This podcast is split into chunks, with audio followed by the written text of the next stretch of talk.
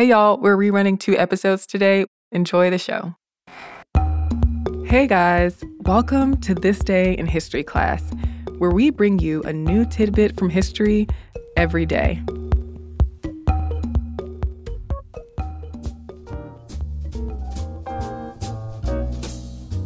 The day was May 16th, 1929.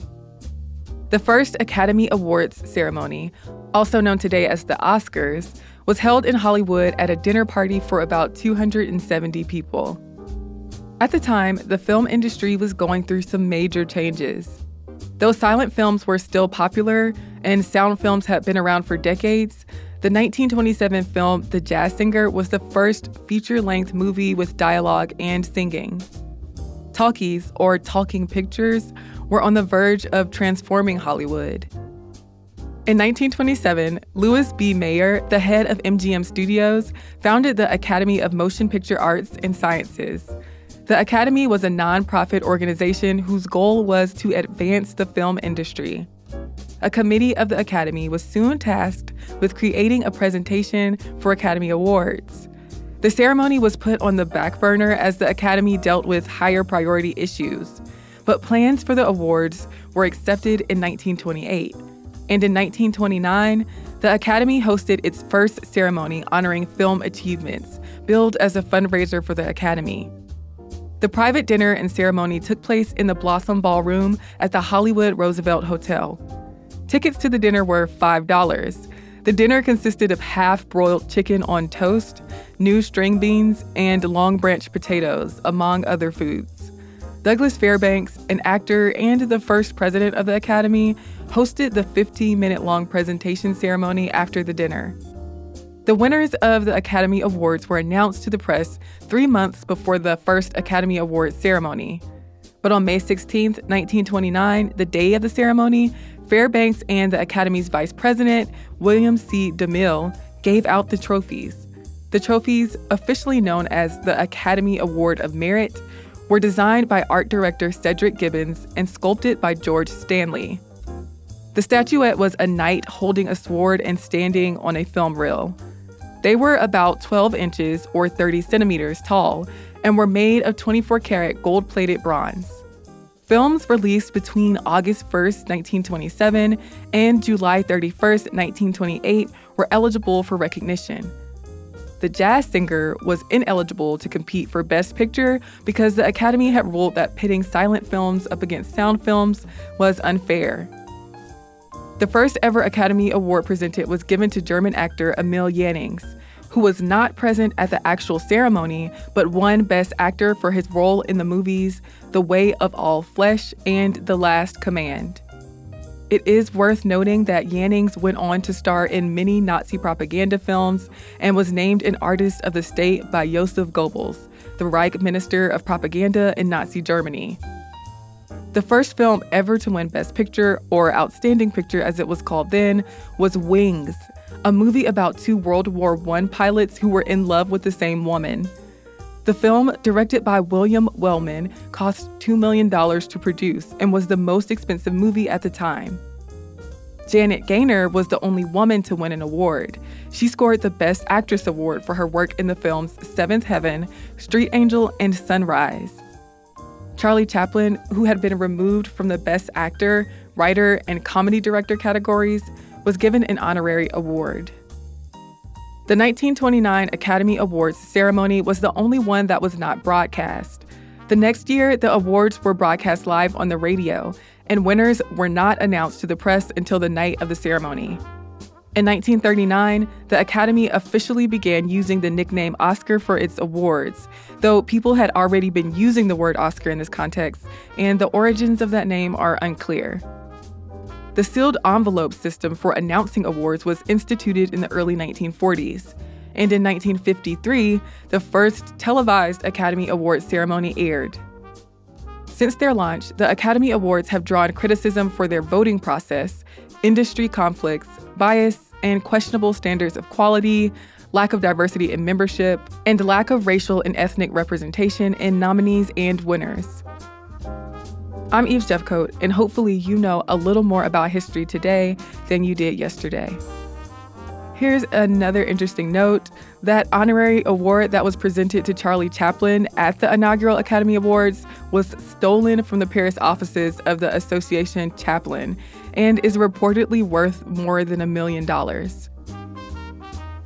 And if you'd like to follow us on social media, you can find us at TDIHC Podcast on Twitter, Instagram, and Facebook. Thank you so much for listening, and I hope to see you again tomorrow for more tidbits of history.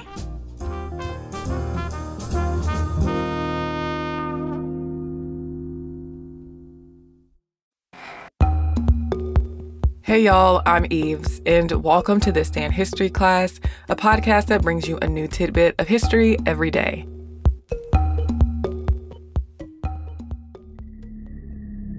The day was May 16, 1966. China's Cultural Revolution began when the Chinese Communist Party Central Committee issued a document known as the May 16th Notification. The Cultural Revolution was a decade long period of political and social upheaval launched by Mao Zedong. The origins of the Cultural Revolution are complex, but the 10 years that ensued were characterized by extreme violence, persecution, and an economic downturn. Mao Zedong, the chairman of the Communist Party of China, proclaimed the founding of the People's Republic of China in 1949. Mao set about instituting measures to reform society. Landlords were killed and land was redistributed to peasants. The opposition was violently suppressed. And Mao started the Hundred Flowers campaign, inviting criticism of the Communist Party of China's policies. But he soon backtracked on it. In 1958, Mao launched the Great Leap Forward, which was a five year campaign of forced agricultural collectivization and rural industrialization. But implementation was poor and hasty, and ideological purity was emphasized over expertise. The disruption of China's agriculture and natural disasters led to famine and massive economic and environmental destruction. The Great Leap Forward was a failure and resulted in tens of millions of deaths by starvation, execution, torture, forced labor, and suicide. The government began to repeal the program by 1960, but its failure created tension between party leaders. The campaign was denounced, and Mao was blamed. Mao's position in government weakened. As Mao attempted to regain his authority over the next few years, there was a brief period of recovery and economic stability. Agricultural and industrial production increased, but Mao and his supporters were plotting a comeback. The exact origins of the Cultural Revolution are not clear, but many historians point to the play Hai Rui Dismissed from Office, which was about a Ming Dynasty official who criticized the emperor. Mao was convinced that the play supported the defense minister, Peng Dehuai, whom Mao had purged because he criticized the Great Leap Forward. Mao's supporters also denounced the play as an attack on Mao's leadership. Mao and his supporters began advocating for a cultural revolution, claiming that they aimed to restore socialism and take down the ruling class. The Cultural Revolution also operated as an effort to eliminate people who had went up against Mao. On May 16, 1966, the Central Committee of the CPC issued a document condemning CPC member Peng Zhen and his committee, known as the Five Man Group, for saying that the Hai Rui play was an academic issue and not a political one. Peng and other members of the group were purged from the CPC, and the Five Man Group was replaced with the Cultural Revolution Group. The May 16th notification stated that the enemies of the Communist Party had infiltrated the party, and it outlined the revolution's goal of pursuing class warfare. Though Mao didn't formally launch the Great Proletarian Cultural Revolution until August, this day is widely considered its beginning. Schools were closed, intellectuals were sent to the countryside to do manual labor. A cult of personality formed around Mao. Students formed paramilitary groups called the Red Guards and targeted political enemies, like elites and others deemed to be anti revolutionaries. They urged people to get rid of the four olds, or old customs, culture, habits, and ideas. They also destroyed historical sites and artifacts. They even carried out mass killings in cities. As the Red Guards became more extreme, the People's Liberation Army was sent in to restore order. Mao's death on September 9, 1976, marked the end of the Cultural Revolution. Death tolls vary greatly, from the hundreds of thousands to millions. The economy was damaged. The Cultural Revolution completely upended Chinese politics and society. I'm Eve Jeffcoat, and hopefully, you know a little more about history today than you did yesterday. And if you have any comments or suggestions, you can send them to us at thisday at iheartmedia.com. You can also hit us up on social media. We're at TDIHC Podcast. Thanks again for listening to the show, and we'll see you tomorrow.